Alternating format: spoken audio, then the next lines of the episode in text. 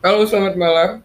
Uh, balik lagi di Bertua Blast Podcast. Uh, udah lama, udah lama banget kita gak bahas-bahas tentang sepak bola Riau, terkhusus untuk PS-PS Riau ini sendiri, yang di mana udah dua bulan lebih kita vakum di dunia Spotify buat mengabarkan atau menginfokan terkait bagaimana perkembangan dari PS-PS Riau ini sendiri dan dikabarkan ada beberapa tajuk berita yang cukup menghangatkan untuk PSPS Riau. Di antaranya kita tahu tentang dijualnya PSPS Riau seharga 15 miliar ataupun juga retribusi yang belum terbayarkan. Dan bahkan ada beberapa pemain yang dikeluarkan yang sejauh ini memang cukup mengherankan bagaimana Pembukaan untuk transfer di putaran kedua masih belum dibuka dan tindak lanjut dari Liga 2 sendiri belum ada kejelasan. Kan kali ini kita bakal bahas bagaimana sih ah, dari tindak lanjut kebijakan PSPS Riau untuk pindah ke Batam apakah menjadi suatu solusi atau menjadi suatu petaka yang baru. Dianalisa memang untuk dari daerah Kepulauan Riau sendiri memiliki klub kebanggaan mereka yang untuk beberapa tahun belakang atau tahun ini kita tahu 757 Kepri Jaya itu sempat bermain di Liga 2 sebelum akhirnya terdegradasi ke Liga 3. Dilihat dari euforia masyarakatnya kita memang tahu uh, bisa dikatakan untuk masyarakat Riau sendiri masih unggul dari sisi masyarakat yang cukup aktif untuk mendukung klub kebanggaannya yang terkhusus untuk Riau ini adalah PSPS Riau. Cukup mengherankan juga bagaimana keputusan dari Nurizam Tukiman yang untuk memilih eh, Batam menjadi satu destinasi untuk kepindahan PSPS Riau yang memang sebelumnya sempat uh, memindahkan PSPS untuk satu laga kandang di Deli Serdang yang cukup menghebohkan warga Deli Serdang itu sendiri dan bahkan dari kalangan supporter PSDS menolak uh, menolak untuk kehadiran PSPS Riau untuk berkandang di Deli Serdang. Nah untuk kita kaji-kaji lagi memang cukup mengherankan. Uh, mengapa cukup mengherankan ya bagaimana beberapa bulan terakhir memang bisa dikatakan hasil dari laga PSPS Riau uh, minor negatif hanya menghasilkan satu seri dan sisanya kekalahan di dikalkulasikan dari seluruh total laga yang sudah dimainkan bersama PSPS Riau. Timbul pertanyaan, apakah menjadi suatu kesalahan dari pemainnya, pelatihnya, atau manajemennya? Kalau kita kaji lagi, memang bisa dikatakan tentu pemain adalah orang yang benar-benar memainkan jalannya pertandingan. Baik buruknya suatu pemain bermain itu dikategorikan dari sisi internal maupun eksternalnya dari eksternal bisa dikatakan dari faktor permain, dari faktor supporter, dari faktor tekanan publik, dari faktor bagaimana aura atmosfer laga tandang pada saat bermain di laga tandang, atau dari internal bisa dikaji uh, dari sisi uh, gaya taktik pelatih yang kurang cocok itu menjadi bisa salah satu faktor. Ada juga dari sisi finansial gaji yang telat, itu bisa dikatakan menjadi salah satu indikator-indikator yang membuat permainan tidak maksimal dari sisi pemain. Melihat dari hal tersebut, memang kami mendapatkan banyak informasi, apalagi dari sisi internal terkhusus. Cukup membingungkan juga dari kebijakan manajemen yang memberikan gaji pemain. Jika kita memberikan contoh pada saat bulan November kita bermain, maka gaji yang kita terima itu di bulan Desember untuk bulan Novembernya dan seterusnya untuk gaji Desember diterima bulan Januari. Sebenarnya tidak ada masalah selagi memang itu disepakati dari tiap-tiap insan ya. Namun menjadi pertanyaan adalah apakah itu lumrah? Memang bisa dikatakan lumrah tidak juga. Kenapa? Karena memang untuk di Indonesia sendiri rata-rata klub itu menerima gaji dengan sesuai bulan dia bermain. Misalnya di bulan November dia bermain, maka di bulan November ia menerima gaji. Ya cukup membingungkan juga, namun di satu sisi pemain sudah menyepakati, pemain sudah menyetujui. Jadi suka tidak suka, baik tidak buruknya sebenarnya itu adalah resiko yang ditanggung oleh pemain tersebut. Yang menjadi pertanyaan adalah apakah tepat waktu. Gitu. Jadi saya akan menjawab dari banyaknya asumsi-asumsi publik yang mempertanyakan apakah benar ada keterlambatan gaji. Memang benar ada keterlambatan gaji. Uh, untuk diketahui bulan September mereka masih belum menerima dan bulan Oktober mereka juga belum menerima. Timbul banyak asumsi publik yang mempertanyakan apakah ini benar-benar terjadi. Jadi teman-teman saya ingin menginformasikan memang dari sisi personal pemain tidak dapat kami sebutkan pemain-pemain tersebut karena ini adalah ranah privasi yang bagaimana informasi tersebut yang kita himpun, yang kita dapatkan guna untuk ditindaklanjuti. Bahwasanya secara kabar umumnya memang terjadi penunggukan gaji. Nah, timbul pertanyaan, uh, bagaimana tindak lanjut dari Bertua Blast uh, mengenai laporan ke API? Tindak lanjut sudah direspon oleh Bang Mardi selaku CEO API yang sudah memberikan respon tanggapan kepada Bertua Blast uh, untuk menindaklanjuti dari sisi pemainnya untuk memberikan uh, draft kontrak ataupun syarat ketentuan yang memang untuk bisa di-apply nanti kepada API agar dapat ditindaklanjuti. Dan hal tersebut sudah saya informasikan sebagai perwakilan Bertua Bless Adi terhadap pemain-pemain dan mendapatkan kabar dari sisi pemain bahwasanya manajemen menjanjikan pembayaran tanggal 7 November untuk segala pelunasannya. Jadi sudah berdiskusi kepada pemain, maka diambil keputusan dan mereka sepakat untuk menunggu itikat baik dari manajemen yang di mana pembayaran itu dilaksanakan tanggal 7 November. Dan tentu kita berharap dari sisi manajemen ini benar-benar bisa direalisasikan. Karena memang dari hak pemain maupun uh, tiga pelatih yang mengundurkan diri juga sampai sekarang belum ada tindak lanjut kejelasannya. Kita masih belum menerima kabar itikat baik karena memang dari informasi dari pelatih memang belum ada sama sekali janji pembayaran yang benar-benar dilaksanakan. Terakhir itu dijanjikan pembayaran bulan Oktober, awal Oktober. Namun sampai sekarang belum ada pembayaran yang pasti.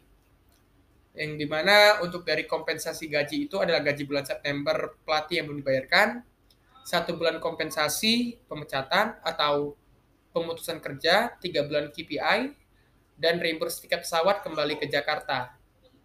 Itu adalah hak kewajiban yang belum terbayarkan dari sisi pelatih dan untuk dari KPI pemain juga memang ada ketunggakan dan maupun gaji bulan September yang belum terbayarkan. Ya memang kita berharap nantinya semoga ini bisa dapat diselesaikan oleh manajemen. Kenapa? Karena pada saat kita untuk membuka komunikasi memang dari sisi manajemen memang kurang responsif. Ya kita tidak bisa menyalahkan dari sisi manajemennya karena dari sisi manajemen uh, kita tahu pasti ada faktor-faktor yang membuat mereka terbatas untuk memberikan jawaban kepada kita dan di satu sisi saya juga berkomunikasi secara baik, walaupun memang ada timbul namanya perbedaan pendapat, pembedaan dari sisi berprinsip dalam berpikir, menyampaikan pendapat dan gagasan, itu adalah hal-hal normal. Karena kita memang di sisi ranah sosial, kita memiliki pola pendapat, pola pikir, cara penyampaiannya berbeda-beda. Namun tetap memiliki tujuan yang satu, yaitu menjaga PSPS Riau-nya. Seperti itu, itu tujuan kita yang pertama. Jadi timbul pertanyaan, jadi untuk apa memperjuangkan hal-hal seperti ini ya? Jangan sampai hal-hal seperti ini diabaikan gitu loh. Jadi pada saat kita menyampaikan berita fakta, ini ditindaklanjuti dengan dianggap sebagai suatu hal yang fitnah. Seperti itu. Seperti kemarin kita lihat di official statement mengatakan tidak ada lagi tunggakan, tapi sampai saat ini masih ada tunggakan retribusi, eh, kejelasan perbaikan stadion yang katanya sedang dalam proses. Yang dari sisi penyelesaian uh, kompensasi pelatih yang katanya proses-proses pembayaran terus setiap hari pelatih menanyakan kepada manajemen PSPS terkait yang aktif sampai sekarang bagaimana tentang pembayaran mereka katakan uh, sedang proses sedang proses. Ya hal itu yang kita tekankan. Jangan sampai hal ini terabaikan. Karena satu sisi kita bayangkan pada saat di posisi kita jangan sampai hal-hal tersebut terus terus terus berlarut terus berlarut. Jangan hanya mau dipuji tapi pada saat dikritik malah dihilangkan gitu. Dan juga kita kritisi ini pada media officer PSPS Riau yang kemarin mengatakan bahwasanya uh, pada saat kritik yang tidak membangun, kritik-kritik atau menggunakan kata-kata yang tidak pantas di kolom komentar akan diblok. Tapi saya lihat ini beberapa uh, beberapa rekan-rekan dari Bertua Bless yang menyampaikan aspirasinya mengatakan uh, eh, memberikan informasi bahwasanya mereka tidak menggunakan kata-kata yang mengandung sara ataupun negatif namun tetap saja di blok gitu. jadi saya harap nanti jangan sampai uh, seorang media officer dipertaruhkan nama baiknya di Pekanbaru Riau. Kenapa? Karena kita lihat dari sisi bagaimana pengaruhnya, kita lihat dari sisi bagaimana uh, trademarknya. PSPS Riau itu tergantung dari bagaimana penyampaian media media dari PSPS-nya. Bagaimana public speaking-nya itu dinilai dari public act-nya itu, act field-nya itu, penyelesaian dari sisi lapangan itu bagaimana. Jadi jangan sampai hal-hal tersebut dapat mencorengkan dari sisi nama Giri Putra dan sisi dari sosial PSPS Riau-nya seperti itu. Jadi perlu dievaluasi lagi saran saya. Perlu perlu perlu adanya uh, struktural atau mekanisme yang perlu benar-benar dikaji lagi, dikaji ulang. Jadi kritik yang tidak pantas itu kritik yang seperti apa gitu. Karena kalau saya lihat juga di kolom komentar pada saat dipuji terima kasih ada ada admin LAN, ada admin Q, ad, admin uh, eh, GGP, ada admin A segala macam. Jadi ini kan kita bingung ini ya adminnya siapa ini admin LAN ini maksudnya apa admin GGP-nya ini siapa jadi timbul asumsi publik gitu. dan juga tolong maksudnya bagaimana pembawaan media sosial PSPS tolong diperbaiki lagi gitu. jadi jangan sampai official statement official statement seperti itu tuh di, dibiasakan karena ini kan forum media sosial kenapa nggak buat websitenya aja kenapa nggak dibuat website khusus PSPS Riau market penjualan di sana semuanya. Jadi seharusnya teknik teknik marketing seperti itu yang seharusnya di, di, di dimobilisasi, diatur lagi. Gitu. Jadi kalau kita mau tren yang lebih profesional, jadi itu saran saya jangan sampai hal-hal seperti ini dibiasakan. Karena kita malu pada saat klub-klub Liga 2 yang lain sibuk menampilkan latihan, aktivitas klub, kita masih sibuk dengan official statement sampai sekarang jangan hal-hal seperti ini menjadi biasa gitu jadi menyangkut masalah tentang uh, terkait kisru DPS apa di laga PSMS Medan. Nah, manajemen menekan Kurvanut untuk bertanggung jawab. Kurvanut sudah, sudah sudah terbuka. Kurvanut sudah melapangkan hati mereka untuk untuk ber, untuk berbicara dan siap untuk bertanggung jawab asalkan di titik poinnya adalah Nurizam Tukiman mau duduk bersama. Ayo, kita duduk bersama kita selesaikan bareng-bareng. Kita kita kita buka hati kita. Apa yang apa, mau apa, mau seperti apa. Jadi kita harus uruskan lagi. Visi PSPS Riau ini mau dibawa ke mana? Mau juara, juaranya seperti apa? Langkahnya seperti apa? Jadi pada saat dikritik harus siap. Dipuji siap, dikritik siap. Jangan sampai hal, hal seperti ini dibiasakan. Dan pada akhirnya kan seperti ini. Nama baik manajemen PSPS Riau dipertaruhkan, nama owner dipertaruhkan, citra main public Riau terhadap SPS Riau ini dipertaruhkan juga. Jadi jangan sampai hal-hal ini dibiasakan terus. Gitu. Jadi perlu apa yang perlu dievaluasi? Visi manajemen PSPS Riau ini harus harus didudukkan lagi. Mau dibawa ke mana? Kalau visinya hanya sekedar pindah kandang, itu itu, itu visi jangka pendeknya. Setelah pindah apa? marketingnya apa? Mau, mau dibawa ke mana? Income PSP Serius seperti apa? Income sekedar masuk stadion atau berharap berharap berharap sponsor itu tidak bisa dilakukan secara instan. Itu perlu adanya proses. Sponsor bakal datang pada saat tren market dari PSP Serius positif. Positif seperti apa? Tidak hanya bermain laga di liga itu menang-menang terus, bukan hanya itu yang dinilai secara positif, tapi apa? Citra main publiknya. Itu yang dinilai. Jadi public relation PSPS Riau, uh, perwakilannya lah, itu harus bisa menggambarkan.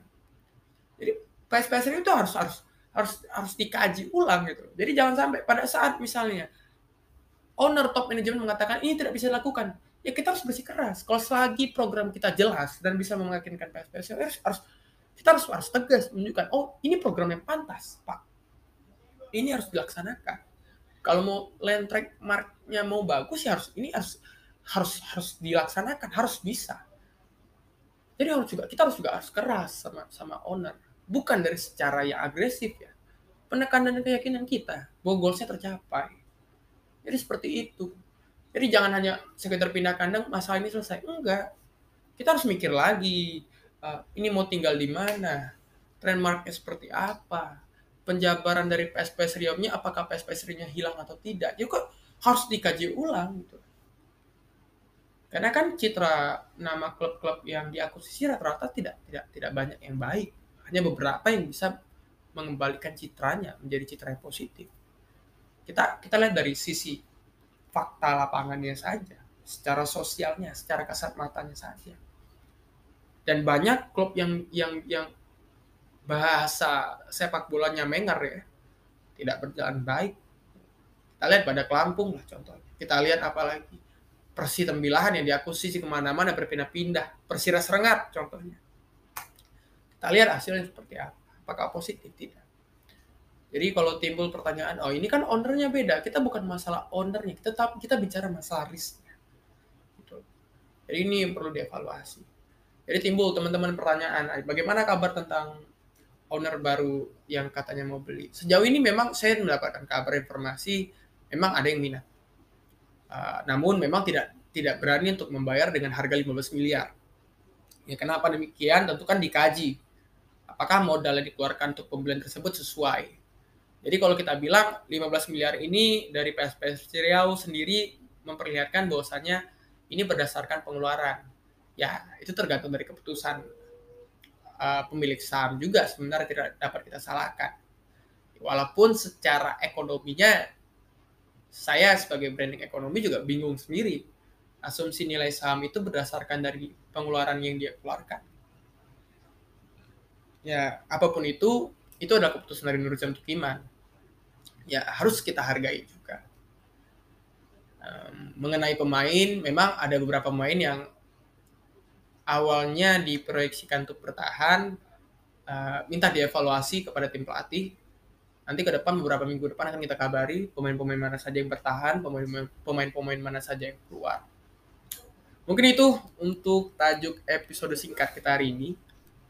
Mungkin uh, beberapa minggu lagi atau minggu depan akan kita kabari. Stay tune one only di Bertua Bless Podcast. Uh, terima kasih juga buat official sponsor dari Sarantawa maupun Bertua Barber yang udah support Bertua Bless. Kita bakal terima banget buat uh, business insurance buat teman-teman yang ingin gabung, ingin uh, bekerja sama, tinggal kabarin aja di link description di bio Instagram Bertua Bless.